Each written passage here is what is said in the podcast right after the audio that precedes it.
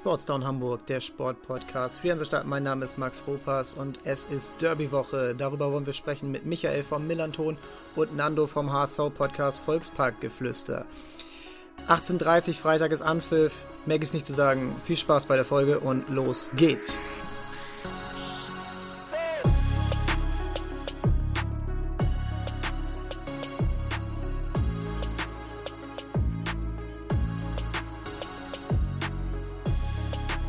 Moin Nando, moin Michael, wie geht's euch? Seid ihr schon aufgeregt vom Derby am Freitag?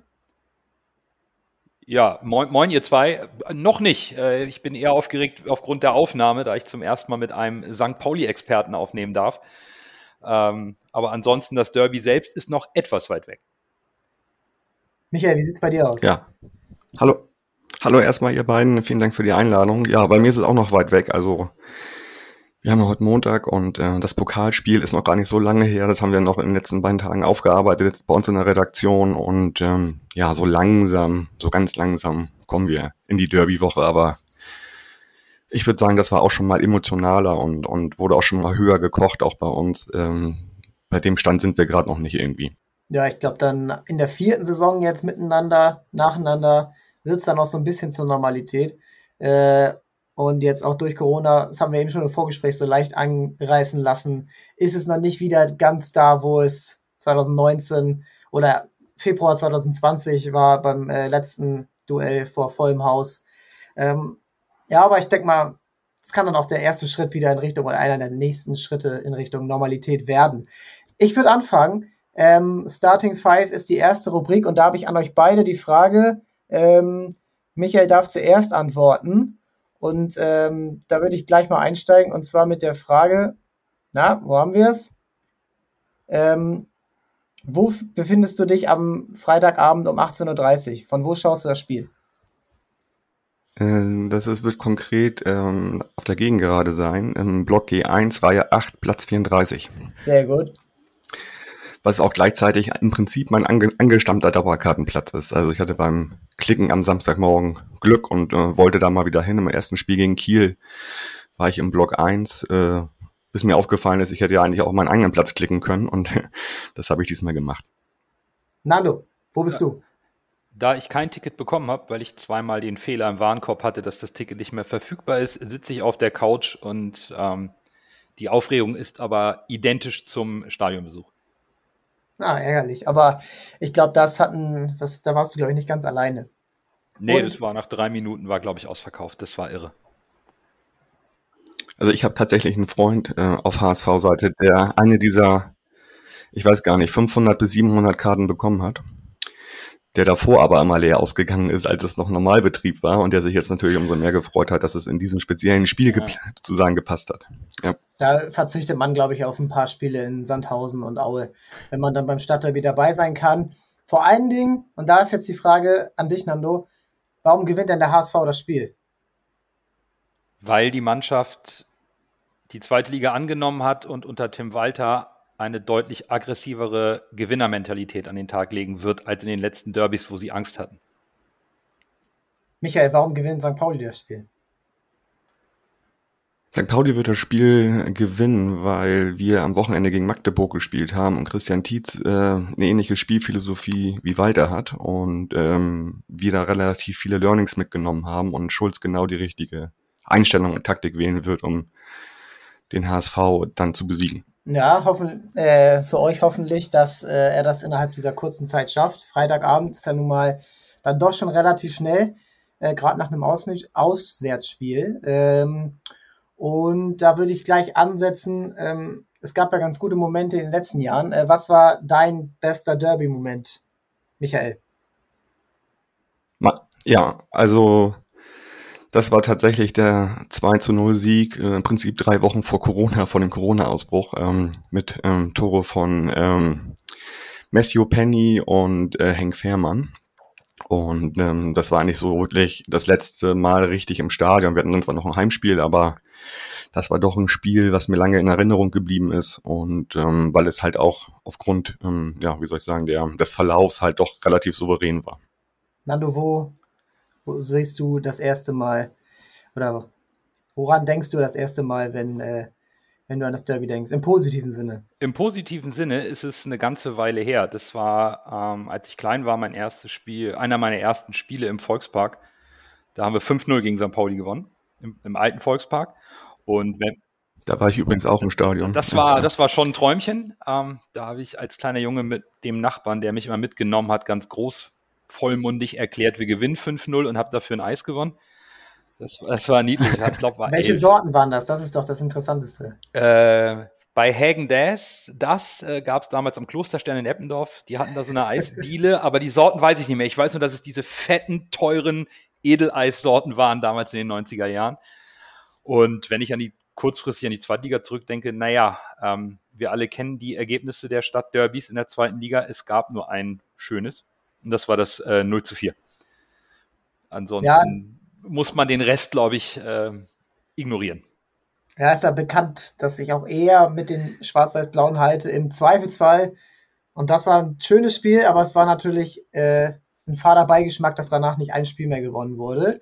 Äh, daher mhm. bin ich fast beim äh, eins zu eins durch Mladen Petric vor jetzt, glaube ich, elf Jahren.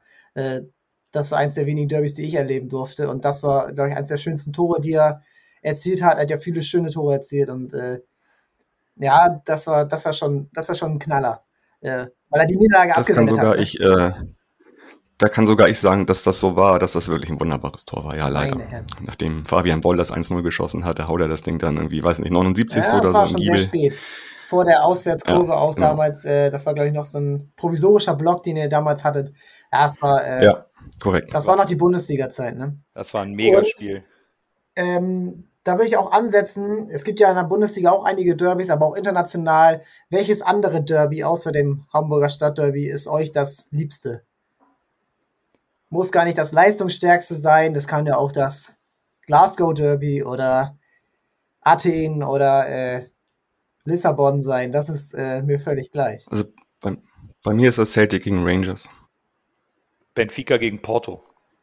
Das, äh, da brennt, da brennt beide Städte, je nachdem, wo es stattfindet. Das, äh, das ist schon Emotion pur, das ist Wahnsinn. So, und jetzt auf drei.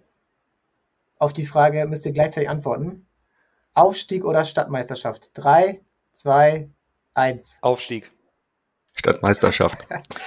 Natürlich, Sankt Pauli will wieder nur ein Spiel, einmal im Jahr arbeiten und dann den Rest des Jahres chillen.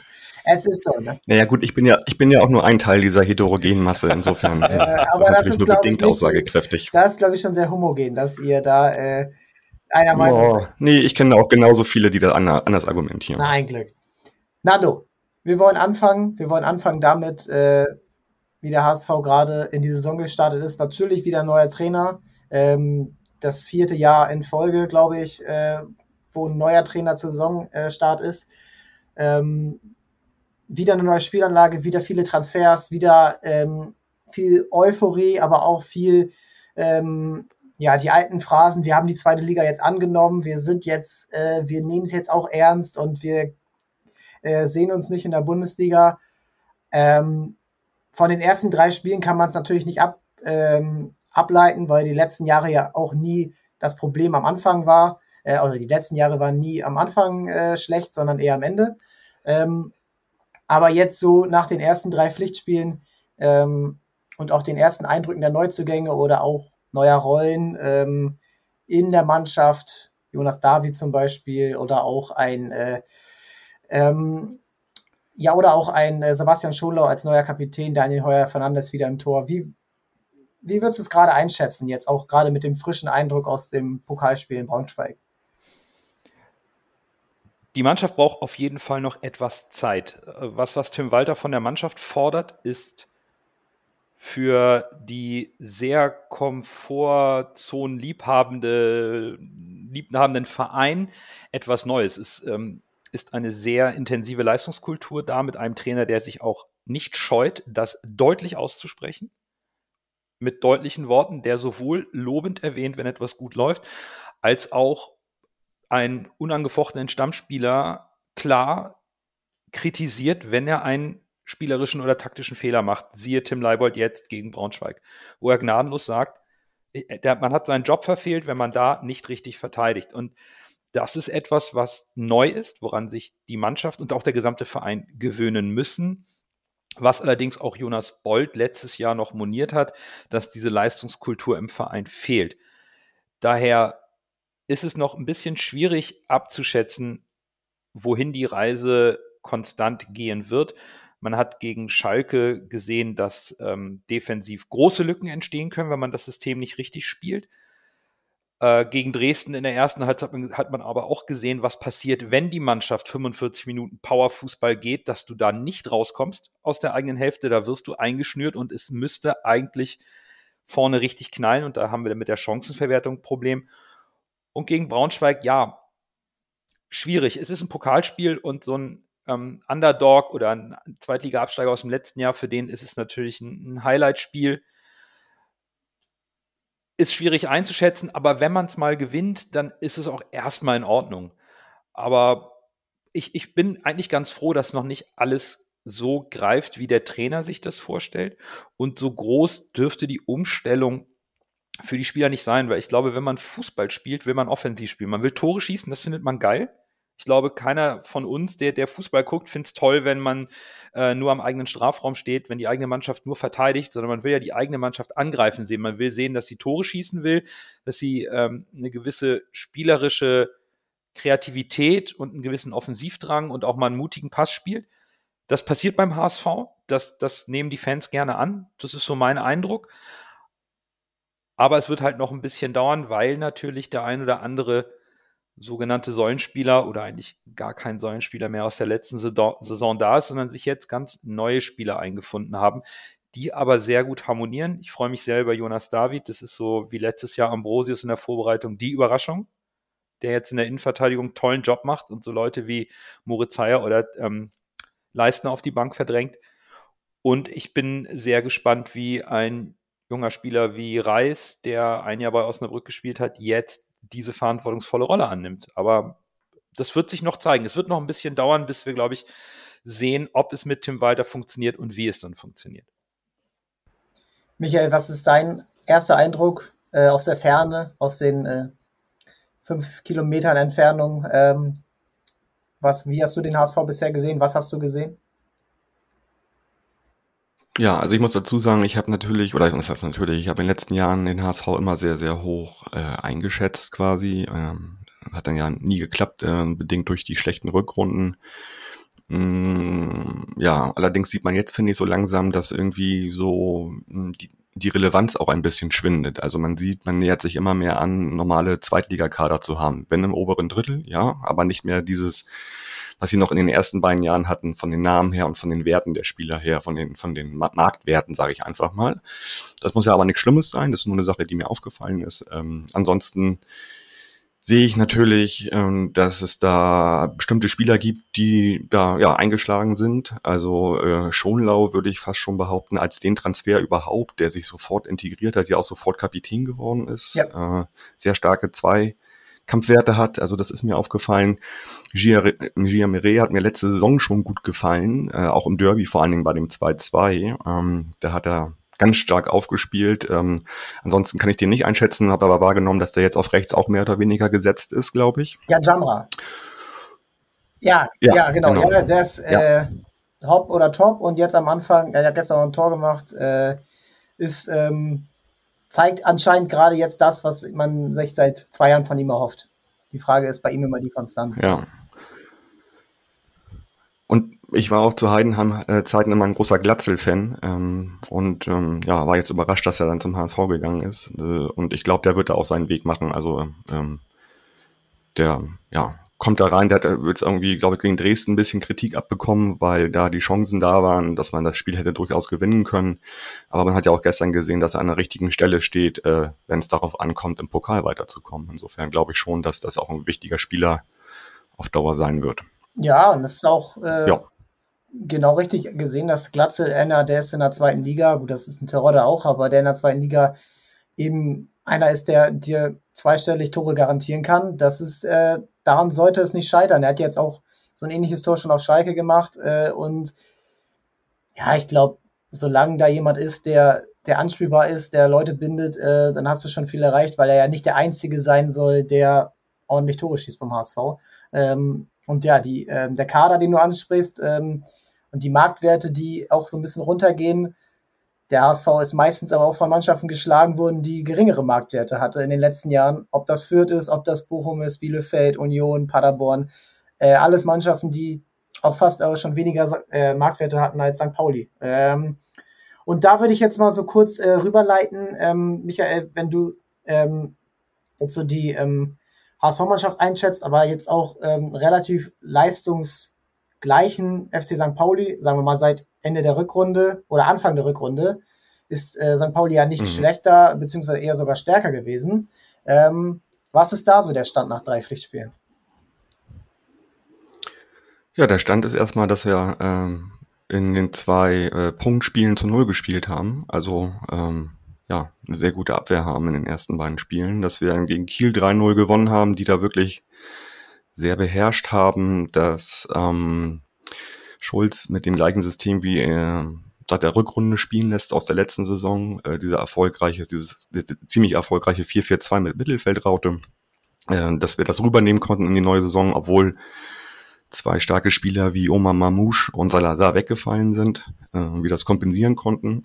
Jetzt erstmal vielleicht nur kurzfristig. Wir sind ja auch noch auf der Suche nach ähm, ja mindestens einen offensiven Spieler. Da gibt's ja gerade Gerüchte um einen Spieler, der momentan noch in Bielefeld ist. Ähm, ja, insofern... Äh, Wen meinst ja, du da? Äh, das weiß ja vielleicht gerade nicht jeder. Ja, wir sind ja bei Melanton immer, wir halten uns ja immer zurück mit Spekulationen, deswegen sage ich den Namen nicht. Hat früher bei Union, hat früher bei Union, bei Union Berlin auch gespielt, ziemlich erfolgreich. Ähm, ja, da muss jetzt jeder mal eben die Transfermarkt-Historie okay, ähm, anschmeißen und Marcel dann rausfinden. Ja, es ist relativ... Genau, Nando hat's. Das ist Hartl von Bielefeld. Genau. Alles klar. Genau. Das. Genau, äh, auch bedingt dadurch, dass sich Luka Daschner, der nun wirklich äh, richtig in Form gekommen ist, der letzte Saison seine Debütsaison hatte in der zweiten Liga, da erstmal, naja, das erstmal alles kennenlernen musste, von Duisburg ja kam. Man aber auch gemerkt hat, der hat Muskelmasse ordentlich aufgebaut und technisch ist er halt super, super stark. Der hat sich jetzt sehr, sehr schwer verletzt im Training, da ist die Kniescheibe rausgesprungen. Und noch ein bisschen mehr kaputt gegangen. Da muss man mal gucken, wann der wieder reinkommt. Das ist wirklich schade, weil der war wirklich ganz, ganz kurz davor, in die Stammelf zu rücken. Das erhöht aber jetzt auch den Druck natürlich auf die sportliche Leitung, da nochmal nachlegen zu müssen wahrscheinlich, weil wir sonst nicht damit klarkommen.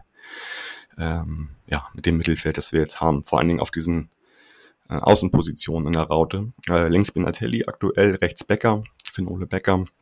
Und ähm, ja, also da müssen wir sicherlich noch nachlegen und dann schauen wir mal, was da ist. Äh, ist ja auch nicht ausgeschlossen, dass noch einer von den beiden sehr begehrten Spielern wie Chiré oder Becker vielleicht noch möglicherweise woanders hingeht. Wir haben noch Transferperiode bis einunddreißigsten achten und wir müssen mal gucken, wie das so ist. Man kennt das ja in der Bundesliga, wenn da erstmal der Schmerz da ist nach zwei, drei Spieltagen, dass dann eine Mannschaft, die eigentlich höher spielen wollte, irgendwie mit null Punkten dasteht, dann fängt ja meistens an, irgendwas zu passieren.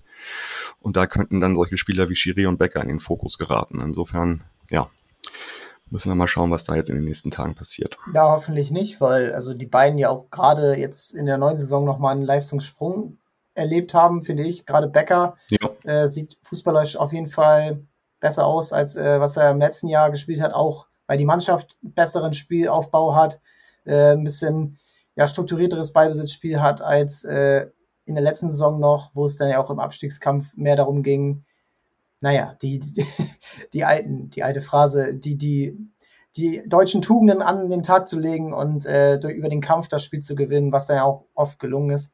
Und ähm, jetzt die Frage nur so ein bisschen zur... Ähm, Zur Sattelfestigkeit, jetzt habt ihr gegen Magdeburg einundvierzig Torschüsse zugelassen. Innerhalb von neunzig Minuten. Das ist, das ist neu, dürfte neuer Rekord gewesen sein. Ähm, gerade viele lange Bälle ja. über euren altbekannten Conte, der, der zwei Tore geschossen hat. Und hat der H S V auch einige schnelle Spieler. Meinst du da, das sind diese, diese Schlüsse, die ähm, Timo Schulz daraus ziehen wird, ähm, die gegen H S V anzupassen? Ja, also erstmal muss man sagen, Magdeburg hat ein bärenstarkes Spiel gemacht, äh, vor allen Dingen auch über die Spieler äh, Conte und Baris Atik, die an den ersten oder die an beiden Toren ja äh, beteiligt waren. Ähm, also unfassbare Vorlagen auch von dem von dem von dem Baris Atik. Das ist eigentlich äh, auf jeden Fall ein Zweitligaspieler für mich.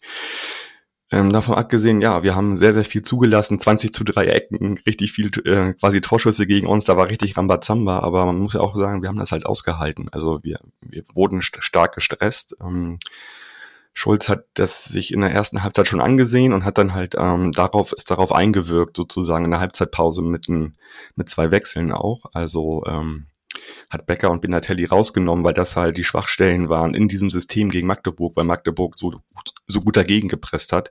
Aber auch, man muss auch sagen, mit einem sehr, sehr hohen Risiko. Ich bin mir nicht sicher, ob Walter so ein hohes Risiko wie Tietz eingehen will in diesem Spiel.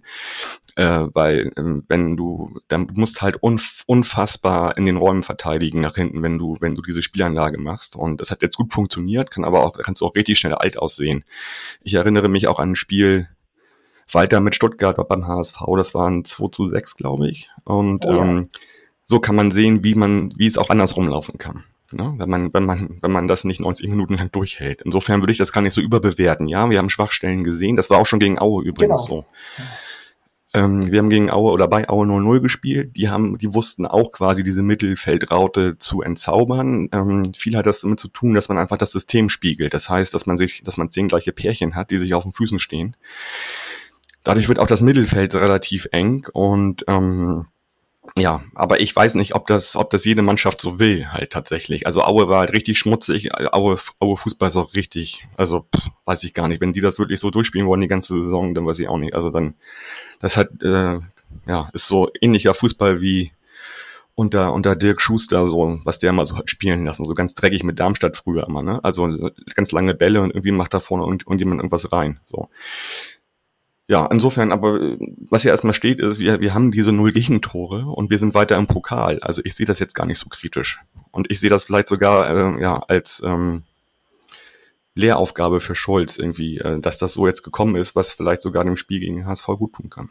Nando, was ist die Möglichkeit für den H S V am Millern-Tor? Wo, wo siehst du Schwachstellen? Du hast dich jetzt intensiv mit den, mit den Braun-Weißen beschäftigt und äh, jetzt will ich wissen, was, was hast du daraus gefunden? Also zu, zu, zuerst spielen wir keine langen Bälle.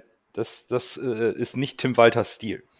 Und sollte Tim Walter äh, seinen Worten Taten folgen lassen, wird der H S V riskant gegen Sankt Pauli spielen und wird heiß sein und wird das Spiel, wie gegen Dynamo Dresden, massiv in die Hälfte von Sankt Pauli verlagern. Und zwar mit im Zweifel auch allen zehn Feldspielern.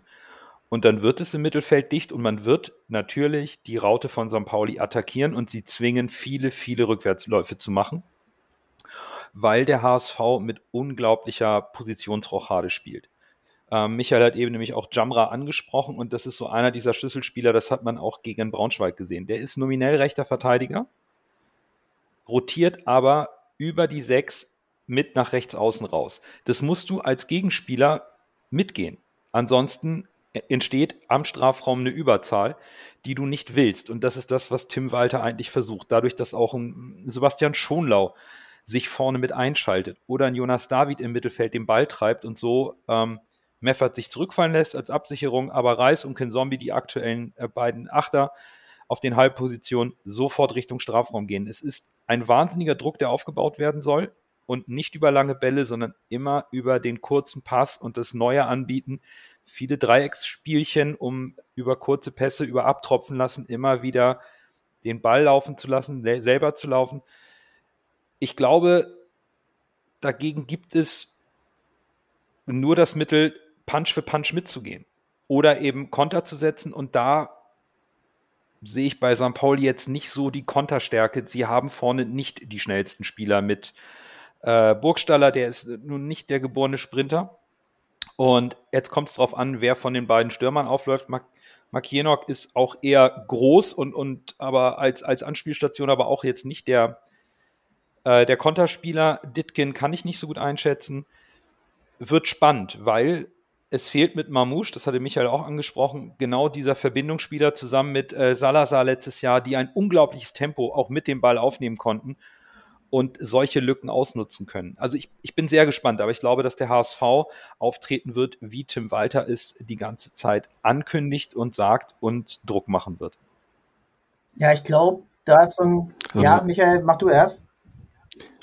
Momentan ist es ja so, dass ähm, das Sturmduo, also Guido Burgstaller ist gesetzt, kann man mal von ausgehen, aber Makjenok hat angefangen gegen Kiel, Dittgen hat angefangen in Aue, jetzt wieder Makjenok. Ähm, aufgrund dessen, dessen, was du gerade gesagt hast, Nando, könnte ich mir durchaus vorstellen, dass Dittgen, der über eine brutale Geschwindigkeit verfügt, ähm, vermutlich dann ähm, vielleicht am Freitag reinkommt, obwohl man sagen muss, als er drin war gegen Aue, also von, vom Anfang an gespielt hat, er hat einfach ganz viele Bälle ähm, leichtfertig verloren, hat, hat sich da verhaspelt und ähm, ja, Makjenok ist schon jemand, der mit dem Ball, auch wenn er so Großes umgehen kann und da der, wie soll ich sagen, Wandspieler ist, der auch mal den Arsch rauspacken kann, den Ball abschirmen kann, weiterleiten kann. Aber es ist eine ganz andere Spielweise, als wenn du, als wenn, als wenn Guido mit, ähm, mit Dittgen spielen würde. Ich glaube, es gibt so einen Punkt, den, äh, der so, ja, diese, dieses Spiel beschreibt. Ich glaube, der H S V, wie du es beschreibst, äh, Nando, wird volle Karacho am Anfang loslegen. Wird, war ja auch letztes Jahr so äh, äh, im Derby im, in der Rückrunde. Das ging richtig stark los. Äh, Pfostenschuss von Sonny Kittel gleich durch am Freistoß. Ist eigentlich immer so, dass der H S V wie die Feuerwehr loslegt. Das war auch bei dem letzten Spiel mit Zuschauern so. Wenn ihr euch daran erinnert, das war die ersten zehn Minuten vom H S V. Das dürfte eins der die besten Sequenzen sein, die der H S V hatte. Da auch da war auch Kittel wieder mit einem Lattenschuss und einem Pfostenschuss dabei. Ähm, dieses Mal trifft er ja vielleicht so ein bisschen in die, äh, weiter innen.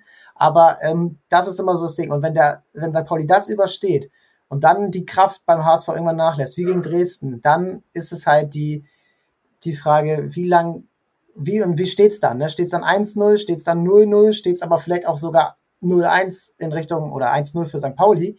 Und das ist dann eben diese Kriegs der H S V ist die Mannschaft, die von Anfang an das Spiel von Anfang an gewinnen will. Sankt Pauli ist, glaube ich, da eher so, wie es ja auch in den letzten Jahren war, immer so ein bisschen über diese Distanz geht. Zur Not in der siebenundachtzigsten nochmal das Tor macht. Zur Not auch, ähm, man darf nicht vergessen, das Hinspiel letztes Jahr, äh, da geht Sankt Pauli auch in der dreiundachtzigsten mit zwei eins in Führung und äh, kriegt dann wieder im Gegenzug ähm, das, den Ausgleich. Es waren Spiele bisher, die immer so diesen, diesen Verlauf hatten, der H S V legt los wie die Feuerwehr und irgendwann kommt dann so der, der Wendepunkt ab der dreißigsten, ab der, ein, ab, der, ab der zweiten Halbzeit so. Und das ist echt dieses Spannende, ähm, was so ja diese Derbys bisher ausgemacht haben. Also ich finde auch, Sankt Pauli hat da eine Transformation in den Derbys hingelegt. Also Zeit meines Lebens war Sankt Pauli immer der Kleine, der Unterlegene eigentlich. Also immer äh, sportlich war der H S V immer viel höher einzuschätzen. UEFA-Cup-Teilnehmer hast du nicht gesehen. Und man hat in den letzten zwei Jahren deutlich gesehen, äh, wie Sankt Pauli, äh, ja, weiß nicht, woran es liegt, aber die, die Derbys auch völlig anders annimmt. Also das, äh, das gefällt mir gut. Ähm, wie gesagt, Zeit meines Lebens war das so, dass schon ein Punkt eigentlich ein Gewinn war. Und ähm, das hat sich jetzt alles ein bisschen geändert. Ich, ich glaube, es wird viel darauf ankommen, ähm, ob Timo Schulz seiner Linie treu bleibt. Denn äh, seit er auch in der vergangenen Rückrunde mit den entsprechenden Spielern in der Lage war, auch seine Vorstellung von Fußball umzusetzen, arbeitet Sankt Pauli nicht zwingend nur noch einen defensiven Fußball, sondern spielt nach vorne. Und es sieht teilweise sehr, sehr gut aus, was Sankt Pauli macht. Und jetzt hat man es in dieser Saison sogar geschafft, zwei Schlüsselspieler in der Offensive bislang sehr gut zu ersetzen. Es funktioniert, die Abwehr steht gut, wenn Timo Schulz der Meinung ist, dass man als amtierender Stadtmeister zu Hause vor den Fans Gas geben sollte und auch den, diesen Schlagabtausch eingehen will, den er definitiv von Tim Walter erwartet und der auch umgesetzt werden wird, dann glaube ich, sehen wir ein, ein ziemlich ausgeglichenes, temporeiches Spiel, weil Sankt Pauli einfach eine Mannschaft ist, die im Kader die Qualität hat, dieses Tempo auch mitzugehen. Und dann ist halt die Frage, wer hat am Ende den längeren Atem oder ein bisschen mehr Glück am Anfang. Wenn du schnell zwei null führst, ist ein Spiel ganz anders, aber umso länger es null null steht, dann wird das, glaube ich, sehr, sehr interessant. Ich sehe da zwei Mannschaften, die schon sich auf Augenhöhe begegnen werden, bis auf vielleicht marginale Unterschiede auf der einen oder anderen Position, aber rein von der Von der Struktur, von der Mentalität her sehe ich da keine großen Unterschiede und Sankt Pauli hat überhaupt gar keinen Grund, wie Michael es richtig sagt, irgendwie als kleine Maus reinzugehen. Die können auf Augenhöhe reingehen und selbstbewusst Fußball spielen. Und das werden sie auch tun, zumindest erwarte ich das. Ähm, in dem Zusammenhang würde ich gern wissen, äh, Michael, was hältst du denn von eurem neuen Torhüter? Der wirkt auf mich wie eine, wie dieser, es hat so einen Effekt äh, auf mich, wenn ich das ansehe, dass die ganze Innenverteidigung oder die, die Abwehr erstmal zehn Prozent sicherer wirkt. Einfach nur, gar nicht, dass sie irgendwas anders machen, sondern einfach, dass sie sicher wirken. Wie so ein Alisson, der zu Liverpool gekommen ist vor, äh, vor, ein, äh, vor zwei, drei Jahren, wie ein, ähm, wie ein Manuel Neuer, der in der Nationalmannschaft diese, diese, diese Ausstrahlung hatte, oder auch wie ein, ich kann mich mal erinnern, dass äh, Jaroslav Drobny in der, in der äh, Winterpause zum VfL Bochum gewechselt ist und diese Mannschaft äh, einen ganz anderen Fußball gespielt hat und die Klasse gehalten hat. Ähm, Siehst du das ähnlich? Ähm, wie schätzt du ihn ein? Nikola Walsche, also die beiden den, Spiele, die... Wenn ich ihn richtig ausgesprochen habe. Wa- Vasile, ja. ja. Also, ja, ähm, die ersten beiden Spiele, die, die er gemacht hat, man muss dazu sagen, die es vielleicht nicht wissen, ähm, ähm, Smarsch und er waren vor der Saison gleich auf oder relativ weit auf, und Schulz musste eine Entscheidung treffen, wen er dort ins Tor stellt. Und dadurch kam der Deal zustande, dass Smarsch den, die eine Pokalrunde spielen sollte, die es ja bei uns traditionell ist. Jetzt darf er sogar ein zweites Spiel machen. Also Smarsch ist der Torhüter für die, für den Pokal, und deswegen hat Vasile auch am Wochenende nicht gespielt. Und ähm, also er bringt eine unheimlich große Sicherheit mit, äh, hat eine super hat eine, hat eine super Strafraumbeherrschung. Ähm, das das kennen wir so eigentlich gar nicht. Das waren immer so, sag ich mal, die Defizite eigentlich. Muss man ganz, ganz klar sagen, bei Himmelmann, der eher stark auf der Linie war. Man hat das Gefühl, oder ich habe das Gefühl, hier haben wir ein richtig, richtig anständiges Gesamtpaket bekommen mit dem Torhüter, den wir auch noch ablösefrei bekommen haben. Ich weiß jetzt nicht, welche Statistik das war. Tim ist ja unser Statistik-Freak. Er hatte da mal eine Übersicht rausgesucht, wo wir sie irgendwie zu, ja, der Torhüter in Europa ist mit den mit den besten Entwicklungspotenzial stand jetzt. Ähm, also ich finde, das soll schon was heißen. Wenn man mal bedenkt, dass er noch vor zwei Jahren bei Nürnberg zwei gespielt hat, äh, muss man einfach sagen, ich glaube, Bornemann hat da eine richtig gute, hat einen ziemlich guten Job gemacht, den irgendwo sozusagen her, irgendwie auch, äh, sag ich mal, herzuholen. Was aber dazu kommt, ist auch noch die Abwehr an sich. Man darf das, finde ich, nicht isoliert sehen, das Ganze. Stand jetzt haben wir das Problem, dass unser ja starker Rechtsverteidiger Olsen schon längere Zeit ausfällt. Das wird auch noch ein bisschen dauern, aber Zander macht da halt auch einen ganz guten Job. Zander ist auch, ja, interpretiert das nicht ganz so offensiv wie Paqarada auf der linken Seite, aber man hat das auch gesehen in Aue, wenn der mal zum Gang ansetzt, ist da sofort Gefahr da. Also das ist auch nicht ohne. Und was ich sagen muss, äh, bisher als Neuzugang ist äh, der Medic in der Innenverteidigung eigentlich unser Zugang, wo man sagt, wo man echt nur mit den mit den Ohren schlackert eigentlich.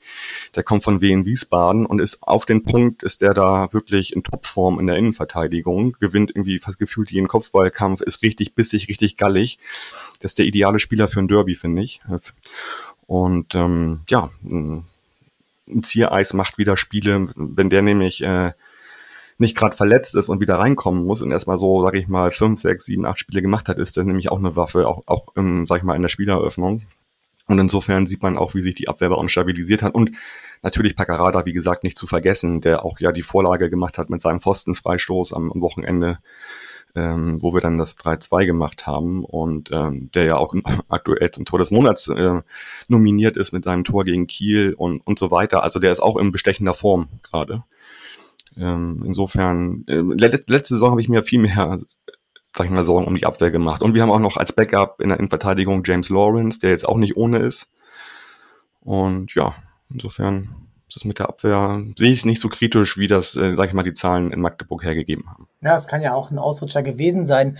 Ähm, und gerade die Außenverteidiger sind ja äh, so ein bisschen, um das zu erklären, sind ja wahnsinnig wichtig in einem System mit Raute, weil sie dann ja in einem zentral orientierten Mittelfeld dann die Außenlinie meistens alleine beackern und das dann noch anstrengender ist, wenn du nicht in der Fünferkette spielst, weil sie dann ja wieder viel mehr äh, Raum nach hinten auch verteidigen müssen. Nando, wie, ähm, wen würdest du denn dagegen stellen da vorne? Das ist ja gerade so ein bisschen beim H S V die Frage, alles andere ist relativ gesetzt, äh, defensive Mittelfeld, aber wer soll denn vorne da spielen? Willst du, würdest du mit Jatta, mit Winsheimer, mit Kittel oder auch mit Mikkel Kaufmann ähm, rund um Robert Glatzel stra- starten?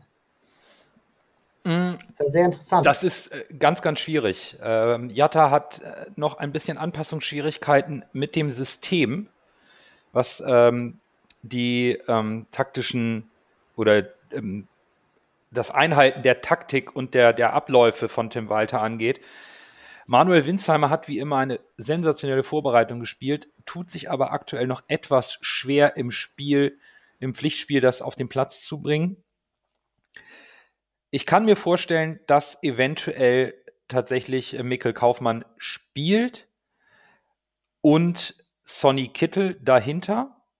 Alternativ, und so schätze ich auch Tim Walter ein, er vertraut den Spielern, die er hat, um ihnen auch die Chance zu geben, sein System zu lernen.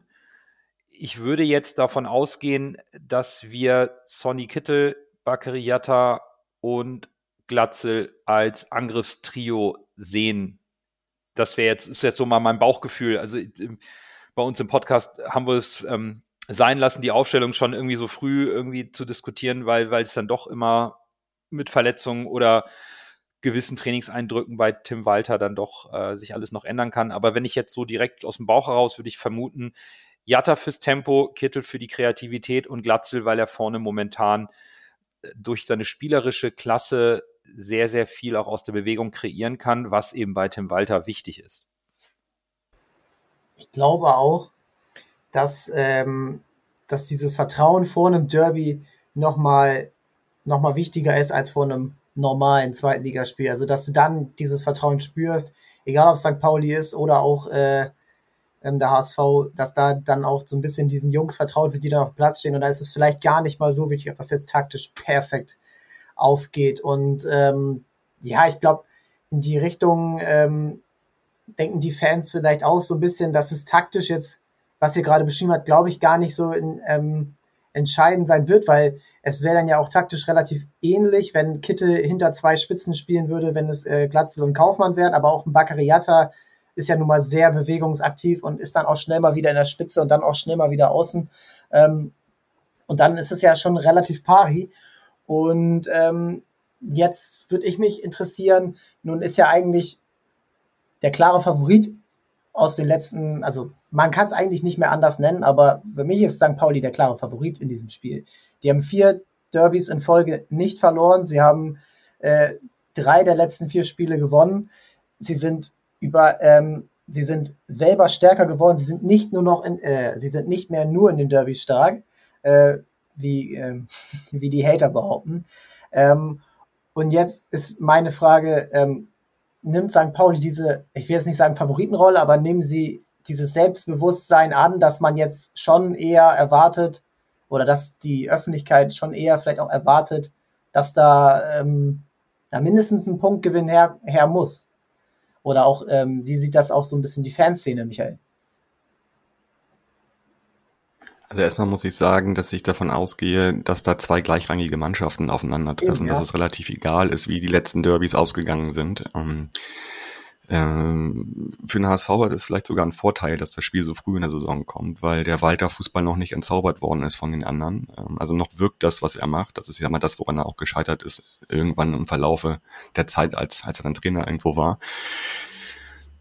Nicht, dass ich sage, dass das beim H S V auch so kommt, aber ähm, das, das könnte sein. Also so, wie soll ich sagen, ähm, so speziell ist der Fußball von ihm auch nicht. Ähm, und insofern ist da noch eine Menge Schwung mit dabei und deswegen kommt ihm das entgegen. Deswegen würde ich fast behaupten, dass sogar der H S V da die gleichen Vorteile am Freitag hat.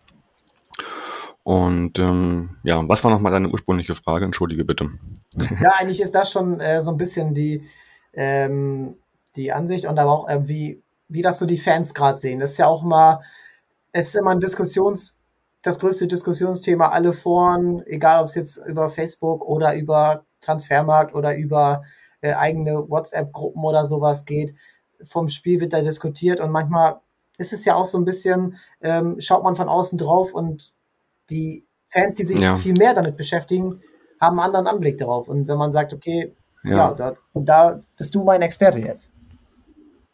Da bin ich ein schlechter Ansprechpartner. Ich bin seit zwanzig Jahren nicht mehr im Sankt Pauli-Forum, weil ich das einfach nicht ähm, aushalte dort. Und ähm, auch in den Social Media versuche ich mich, was was Sankt Pauli angeht, relativ frei zu machen. Also einfach meine eigene Sichtweise auf die Spiele zu haben, eher weniger zu gucken. Und natürlich in der Redaktion sprechen wir sozusagen dann und wann mal drüber. Aber das ist dann auch eher so, dass, äh, ja, wie soll ich sagen, wo wir unsere unsere Sachen austauschen, ganz einfach. Ich kann dir gar nicht, ich, ich kann es dir einfach nicht sagen, wie es momentan bei den Sankt Pauli-Fans aussieht, wie die ein Spiel am Freitag gucken. Also ich glaube, die meisten sind wahrscheinlich eher, eher auch euphorisch aufgrund der letzten, letzten zwei Jahre, aber ich bin es eher nicht so, ich bin eher verhalten. Okay, ja, aber ist ja auch in Ordnung und ich glaube, das ist auch guter Selbstschutz, sich aus sozialen Medien manchmal einfach fernzuhalten. Also man muss dazu sagen, es, es ist mein Job sozusagen, mich dann den ganzen Tag zu bewegen, deswegen habe ich da vielleicht auch eine andere Brille drauf, ähm, auf diese ganze Geschichte. Ah, das ist ja auch jeden seine eigene Sache und ich glaube, äh, ich sehe das gar nicht mal so anders. Nando, wie ist bei dir? Was denkt die Kurve? Das hat sie ziemlich klar kommuniziert. Zumindest die äh, aktive Fanszene der Nordtribüne hat vor der Saison ganz klar gesagt, dass sie von der Mannschaft erwartet in der neuen Saison, dass es ähm, Vollgas neunzig Minuten über vierunddreißig Spiele und dass der Fokus darauf liegen sollte, gegen Sankt Pauli und Werder Bremen zu gewinnen und dort mal die Derbys zu holen, als äh, den Aufstieg äh, vor Augen zu haben. Das ist das, was die, in Kurzform, was ähm, die aktive Fans in der Nordtribüne, also man könnte dann schon die große Ultra- oder die Ultra-Gruppierung in Summe so gemeinsam veröffentlicht haben. Das ist das eine. Ich habe vorhin bei deiner spontanen, äh, bei deiner Frage, wo ich spontan antworten musste, gesagt Aufstieg, weil es mir egal ist, welches Spiel der H S V im Laufe einer Saison verliert. Am liebsten will ich jedes gewinnen mit dem H S V oder der H S V soll jedes gewinnen. Das funktioniert nicht, also verlierst du ein paar. Und mir ist es tatsächlich egal, gegen wen. Häme und Spott hast du immer. Ob du gegen Sankt Pauli verlierst, hast du es dann halt in der eigenen Stadt. Wenn du es gegen Bremen verlierst, hast du auf Social Media über die Bremer. Wenn du gegen Sandhausen verlierst, hast du es dann in der Presse und die Fans untereinander sagen, wie schlimm das alles ist. Für mich ist es mittlerweile schon ein Stück weit egal. Und deswegen ähm, ist mein Fokus auf die gesamte Saison ausgelegt. Wie klappt es mit Tim Walter? Weil Michael hat es ganz recht gesagt, der Fußball wird irgendwann entzaubert. Natürlich hat Tim Walter das Rad nicht neu erfunden. Er spielt nur deutlich offensiver als das, was wir beim H S V in den letzten Jahren gewohnt waren. Es ist laufintensiver, offensiver und, und ein Stück weit meinungsstärker in der gegnerischen Hälfte. Das ist schön, das gefällt mir als ehemaliger Stürmer sehr gut. Ich, ich mag es halt und damit gewinnst du natürlich nicht jedes Spiel, weil jede Mannschaft irgendwo tagesformabhängig, verletzungsabhängig, Glück, was auch alles immer dazukommt bei so einem Spiel.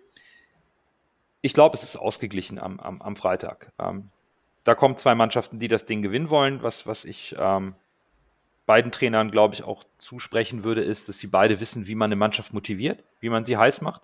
Bei Sankt Pauli muss man es vielleicht nicht so. Die sind ein bisschen eingespielter mit, mit Timo Schulz seit einem Jahr schon auf der Trainerbank. Beim H S V ist es jetzt ein bisschen neuer. Dadurch könnte, wie Michael richtig sagt, noch ein bisschen mehr Unberechenbarkeit dabei sein. Deswegen bin ich sehr gespannt. Aber ich glaube, die Fanszene ist in Hamburg gespalten. Ähm, klar, ist ein Derby-Sieg immer was Geiles. Nimmst du mit, kannst du mal ein bisschen zurückpöbeln und ein bisschen Häme und Spott zurückkippen. Aber in Summe, wenn der H S V nicht aufsteigt, kommt die Häme doch trotzdem wieder, auch wenn man das Derby gewonnen hat. Und wenn man dann sagt, ja, aber wir haben euch zweimal geschlagen, wird Sankt Pauli sagen, ja, aber ihr seid trotzdem nicht aufgestiegen. So, also von daher, gehupft wie gesprungen. Ähm, ich glaube, für den H S V wird am Ende zählen, wie man sich in der zweiten Liga tatsächlich final präsentiert am vierunddreißigsten Spieltag. Ich sehe das irgendwie ähnlich, weil der Aufstieg muss jetzt auch nicht über allem stehen. Das hat man jetzt die letzten drei Jahre gelernt. Aber die Leistung über vierunddreißig Spiele sollte äh, ja sollte irgendwo ähm, dann im Vordergrund stehen. Und wenn die Derbys gegen Sankt Pauli und Bremen gewonnen werden, wenn alle vier gewonnen werden, haben wir zwölf Punkte. Das letzte Spiel von diesen Vieren ist am vierundzwanzigsten Spieltag. Und danach beginnt immer die, die schlimme Phase im H S V. Bei Sankt Pauli ist es so ein bisschen anders. Äh, da waren die letzten Jahre immer dann, also obwohl eigentlich war es relativ ähnlich, weil immer dann, wenn was erreicht werden konnte, dann kam der Einbruch zwanzig neunzehn, äh, wo Alex Meyer dabei war und man um die Aufstiegskämpfe, äh, auf die, um den Aufstiegsplatz mit gekämpft hat. Dann letztes Jahr diese überragende Aufholjagd äh, vom vorletzten Platz bis hin ähm, ja, in, in Tuchfühlung der Aufstiegsplätze und genau an dem P- Punkt, wo es dann, wo man kurz mal überlegt hat, oh, könnte vielleicht noch und wenn ihr jetzt genau und wenn wir jetzt mal den Tabellenrechner anschweißen, dann kam das Spiel in Düsseldorf. Und äh, die Mannschaft ist eingebaut, das habe ich auch mit äh, Tim, deinem Kollegen, äh, damals in der Folge besprochen, dass es immer dieser, ja, dieser, ähm, dieser Killer war, wenn man äh, äh, so ein bisschen wieder äh, was erreichen kann. Ähm, ich glaube, da sind beide Mannschaften gut beraten, nicht, also vor allen Dingen die Vorstände und die Trainerteams äh, beraten und auch die Mannschaft, dann jeder einzelne Spieler, trotz aller Emotionen und aller Fan-Emotionen dabei irgendwo auch das behand- zu behandeln, wie fast wie ein wie jedes andere Spiel. Und ähm, ich bin super gespannt. Michael, schad schon mit den Hufen, und ich, ich möchte noch äh, was dazu sagen. Ich, ich, ja, ich, ich, du hast was, was Gutes angesprochen. Also immer, wenn es drauf ankommt, hat man das Gefühl gehabt, bei Sankt Pauli, jetzt, jetzt wollen sie nicht mehr oder, oder können nicht mehr oder machen den Kopf zu. Und genau das ist auch das, was Schulz relativ deutlich und früh identifiziert hat auch. Und nichts äh, umsonst hat er ja den Ausspruch getätigt, also Erbhöfe sind ab sofort gestrichen. Das heißt, bei Sankt Pauli hat sich in den letzten Jahren auch wirklich so eine, wie soll ich sagen, Wohlfühlmentalität eingestellt. Ja, und da waren halt wenig Sieger... Siegertypen auf dem Platz, und das ändert er gerade, und das merkt man ganz einfach, also auf vielen verschiedenen Positionen, nicht zuletzt auch diese Innenverteidigerposition von Medic zum Beispiel, aber auch ein Guido natürlich, der aufgrund seiner Erfahrung das genau auch ausstrahlt, und eigentlich musst du dann nur so auf so ein paar Positionen das justieren, und das macht er gerade, um dann eine ganz andere Mannschaft zu haben, und das merkt man jetzt, und jetzt bin ich auch gespannt, wie sie das annehmen werden mit dem Derby, also da habe ich jetzt Ja, ich glaube, das wird von beiden Seiten ein höchst intensives Spiel geführt. Also der H S V aufgrund der letzten zwei Jahre und der Ansage auch der Fans, dass ich, hat auch bei Sankt Pauli jeder mitbekommen, diese Ansage natürlich. Und äh, man muss ja sagen, wie Thion damit umgegangen ist im letzten Jahr. Ich glaube, es war nur ein Satz. Damit hat er eigentlich alles kaputt gemacht, glaube ich, auf der Pressekonferenz, wo er sagte so, also ähm, für mich zählt mir da weniger irgendwie der Aufstieg. Das nächste Spiel ist jetzt gar nicht so wichtig, es war aber das Derby. Und ich glaube, das haben ihm viele auch nicht verziehen. Nando, glaube ich, oder? Oh, hat er das so gesagt? Ich habe es tatsächlich... Ja, so, un- so ungefähr. Also ich habe einen Aufschrei von ganz vielen H S V-Fans, so, die in meinem Freundeskreis sind, die genau das gesagt haben. Die haben gesagt, der kann noch so gut sein, damit hat er alles kaputt gemacht. Ich war der Meinung, er hätte noch so. äh, gesagt, dass irgendwie... Aber die Stadt ist schwarz-weiß-blau. Aber ähm, ich, okay. ich, ich, ich, ja. ich kriege das jetzt tatsächlich ähm, nicht mehr, nicht mehr richtig zusammen. Aber ich meine, er hätte noch irgendwas... Äh, so eine gewisse, der H S V ist Hamburg und genau, Sankt Pauli ist Sankt Pauli. Genau, irgendwie so, genau. Der H S V ist, also Sankt Pauli ist Sankt Pauli und der H S V steht für Hamburg. Irgendwie so in, in, in die Richtung geht's. Von daher weiß ich gar nicht, ob das so, wenn, wenn du das erlebt hast in deinem Kreis der H S V'er, Michael, dann glaube ich dir das natürlich. Also ich bin ich bin in einer WhatsApp-Gruppe, wo wo zwei Sankt Paulianer und acht H S V-Fans sind, und die ist in dem Augenblick explodiert, bei, bei diesen acht. Die haben das nämlich alle gleichzeitig gesehen, die okay. Pressekonferenz. Und die haben auch gesagt, damit war es das mit dem, mit dem Derby, und so. Und genauso kam es dann ja auch. Okay, also das ist so schwer. Also, immer, muss, ne? ja. also, es ist immer, du kannst da, glaube ich, als Trainer gar nicht das Richtige sagen, weil wenn du das Spiel dann, äh, bestes Beispiel zwanzig neunzehn, das Spiel dürfte das beste H S V-Spiel in der zweiten Liga gewesen sein oder eins der besten. Danach gewinnst du kein Spiel mehr, weil, weil gefühlt dieses Derby gefeiert wurde wie eine Meisterschaft bis sechs Uhr morgens. Dann hast du es wieder andersrum, äh, es ist irgendwie ganz schwer. Und ich glaube aber, diese beiden Trainer, äh, da finde ich das wahnsinnig spannend, äh, diese beiden Trainer gerade, die haben einen ganz anderen Ansatz. Also Timo Schulz hat jetzt ja schon eine Saison durch, aber er hat jetzt auch langsam nach dieser ersten Quälerei, Vorbereitung, viele Verletzte, äh, ja, eins kam, nach dem, äh, eins kam zum anderen, äh, kann man ja super in eurem Podcast äh, mit ihm nachhören, ähm, wegen Timo Schulz nochmal. Ähm, und dann so die Rückrunde, das war schon der Ansatz. Und jetzt Tim Walter, der Ähm, finde ich gar nicht so entzaubert wurde, weil er war mit Stuttgart auf dem dritten Platz, und ich habe mir das mal ausgerechnet, wenn er die Punkte in der Rückrunde geholt hätte, die er in der Hinrunde geholt hat, dann wäre Stuttgart auch mit ihm aufgestiegen, und äh, bei Kiel war es ja eigentlich auch eine Top-Saison damals, äh, die er ähm, ähm, gerissen hat, und ich meine jetzt so ein bisschen zu sehen, jetzt ist so seine, daran sollte er gemessen werden, so, ne, das, äh, und Timo Schulz, jetzt seine zweite Saison, neue ähm, Spieler ersetzen, äh, Spielidee weiter durchsetzen, Struktur reinkriegen, nicht direkt ähm, Abstiegskampf vom, äh, ja, vom ersten Monat an. Und ich glaube, für beide Trainer ist das echt so ein kleiner Fingerzeig. Gar nicht, dass das jetzt daran liegt, ob sie das Spiel gewinnen oder nicht, aber das sind schon zwei sehr spannende Typen da, die auch ein spannendes Team hinter sich haben und auch aus meiner Sicht einen angenehmen, äh, angenehmen Kommunikationsstil fahren. Ja, das kann man, das sehe ich auch so. Ja, und was soll man zu so einem Derby sagen? Ich meine, ne, nehmen wir mal nicht das Derby als Trainer, sondern das, was äh, Daniel Thune äh, gegen Karlsruhe gesagt hat, wir gehen jetzt all in, und am Ende kam nichts. Also ich glaube, als Trainer kannst du mit, mit, mit zu markanten Aussagen, die, die Brisanz wird eh kommen, medial, auch durch die Fans. Ich meine, wir haben äh, heute gesehen, dass die äh, die Treppe in der Hafenstraße mal eben in H S V-Farben gepinselt wurde über Nacht. Also es, die Sticheleien kommen. Sie werden kommen, sie werden äh, sich steigern. Was willst du als Trainer da jetzt noch, noch, da kannst du ja nur was falsch machen. Wenn du groß ankündigst, du willst da Vollgas gehen und am Ende hat die Mannschaft aber doch die Hose voll und kriegt es nicht hin, dann stehst du als Trainer auch blöd da. Ich finde, man äh, muss das schon eher auf die sportliche Ebene heben und nicht auf die Rivalitätsebene, zumindest aus, aus meiner Sicht für Tim Walter, um zu sagen, wir wollen weiter unseren Fußball spielen, ich will weiter meine Spielidee sehen und natürlich will ich das Spiel gewinnen und ich glaube, das reicht auch. Also, weil ansonsten kannst du als Trainer mit zu vorsichtigen, aber auch zu aggressiven oder markanten Aussagen sehr, sehr viel sofort verlieren. Das ist das, ist das Wort zum Sonntag oder das Wort zum Freitag. Ähm, ich glaube, da kann man echt nicht mehr viel zu sagen. Zum Schluss dieser Ausgabe will ich von euch beiden noch eins hören und zwar ganz einfach. Was ist das Endergebnis dieses Spiels? Michael, du beginnst.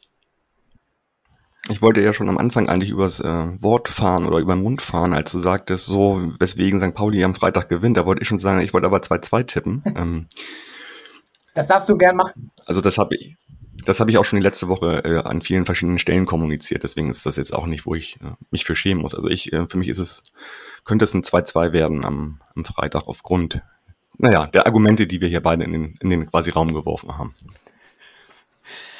Äh... Ja, da würde ich fast mitgehen. Ich sag zwei zu drei, ist so ähnlich wie zwei zwei, nur dass der H S V gewinnt. Gut, dann deckt sich das, äh, dann sind wir fast einer Meinung. Äh, im Querschnitt sind wir alle gleich, aber ähm, ich sag zwei zu eins für Sankt Pauli. Äh, das, äh, das ist gerade mein Gefühl und das ähm, schauen wir dann am Freitagabend zwanzig Uhr zwanzig, gucken wir dann einmal nach und äh, gucken, wer Recht behalten hat. Ich, ja, ich danke euch, das war echt äh, eine geile Folge, äh, einundfünfzig Minuten Derby Talk, ähm, morgen, wenn die Folge rauskommt, ist es soweit und ähm, ich freue mich überhaupt erstmal wieder Zuschauer zu sehen, ich glaube neuntausend sind erlaubt, ist das richtig? Ungefähr neuntausend? Ähm, Sankt Pauli hat vor einer Stunde verlauten lassen, dass sie doch ein paar Karten mehr verkauft haben als gegen Kiel, also das war ja auch immer in der, in der quasi Kommunikation so, das anzupassen, je nach Lage und das ist ja, sind jetzt im Heimbereich zehntausend drei Plätze verkauft worden und gegen Kiel waren es noch achttausendneunhundert plus die genaue Anzahl beim H S V weiß ich halt nicht, fünfhundert bis siebenhundert. siebenhundert war die Ansage, ja. Irgendwie so. siebenhundert war die Ansage. siebenhundert, ja, okay. Genau, also sind wir so bei grob ja, zehntausendsiebenhundert Leuten, Menschen im Stadion am Freitag. Ja, und das ist halt bei kluger, kluger Platzvergabe, ja, sieht es aus wie ein volles Stadion und äh, ich glaube, das ist auch angemessen. Und ich freue mich mega, ihr glaube ich auch, äh, spätestens Freitagmorgen, wenn der Weg zur Arbeit gegangen wird, dann ist ja. Es soweit und dann... Also Ich freue mich, ich freue mich auch, das war wirklich nach diesem eins null Sieg in der letzten Rückrunde wirklich, das war eigentlich so der, für mich der traurigste Moment eigentlich, als Chiré in der achtundachtzigsten das Ding äh, in den Giebel, in die, in die Ecke haut. Ich weiß nicht, was mit diesem Stadion passiert wäre halt und ähm, da nicht da Teilhabe dran genossen zu haben, das hat mir wirklich, also für uns alle irgendwie leid getan. Es tat auch so weh für andere, die auf der anderen Seite saßen. Ja, gut. Allerdings, aber ja. Also mir ging es auch immer so, auch bei dem zwei zwei in der Hinrunde, du hast ein Derby, du sitzt zu Hause auf der Couch und du weißt hinterher nicht, was du so mit deiner, wie soll ich sagen, mit diesem Adrenalin machen sollst, was bei mir automatisch entsteht im Derby. Sonst gehst du halt irgendwie noch auf den Kiez, gehst in ein, zwei Kneipen, kannst dich mit Leuten unterhalten, das fiel alles weg, das war so, man kann auch jetzt nicht ins Bett gehen, das geht doch nicht, also was was mache ich jetzt so? Ne? Also, also eigentlich hätte ich mal joggen sollen, ich mache das zwar nicht, aber sowas in der... Ja, das, das kann ich nachvollziehen, das, ja. ist, das ist tatsächlich so, dass, ähm, es ist halt schön, dass Zuschauer da sind, das bringt auch über den Fernseher, wenn man nicht im Stadion ist, viel mehr diese Emotionalität mit rein. Man, man, ähm, die Geisterspiele habe ich tatsächlich den H S V geschaut, aber die Verarbeitung war relativ schnell, weil die, weil die Stimmung nicht überschwappt. Wenn du jetzt, gut, gegen, gegen Dresden war ich im Stadion, aber auch das Spiel gegen Schalke zu Hause zu gucken und du hörst Menschen schreien und jubeln und nicht nur die Traineransagen, oder die hörst du gar nicht mehr, sondern du hörst wirklich das Raunen, das Jubeln, die Anfeuerungsrufe, dann brennt es auch zu Hause vom Fernseher. Und ich glaube, das ist genau das, was jetzt echt geil wird in dieser Saison, wenn wir das pandemisch alles so sauber hinbekommen und im Griff haben, dass wir Teilzuschauerzulassungen haben und dadurch auch wieder der Fußball das ist, wofür er steht, nämlich auch für die Emotionen von den Rängen. Und das ist dann auch geil zu gucken, wenn man mal nicht im Stadion ist. und irgendwie in Sandhausen gespielt wird. Und deswegen glaube ich schon, Aufregung kommt am Freitag und dann brennt es auch zu Hause auf der Couch im Stadion oder vielleicht sogar beim Public Viewing in ein paar Biergärten. Dem ist doch einfach nichts hinzuzufügen. Ich danke euch, Jungs. Das war äh, eine tolle Folge und zum Rückrundenduell dann äh, im Februar ähm, hören wir uns wieder. Ah, vielen Dank für die Einladung. Ja, sehr gerne. Zwischendurch komme ich ja. nochmal zu euch. Ich sag auch Alles vielen klar. Dank. Macht's gut. Vielen Dank. Ciao. Schönen Abend. Hallo. Ciao, bis dann. Tschüss. Ja, vielen Dank, Jungs. Das war eine tolle Folge. Hat Spaß gemacht, äh, dass ihr euch auch so viel mit dem äh, Gegner beschäftigt habt.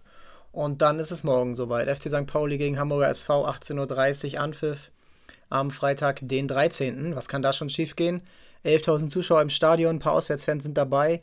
Drumherum wird sicherlich ordentlich was los sein und ich bin mir gar nicht so sicher, ob das alle so auf dem Schirm haben. Äh, hoffentlich bleibt alles ruhig im Rahmen. Ganz ruhig wäre auch langweilig, aber ihr wisst, was ich meine.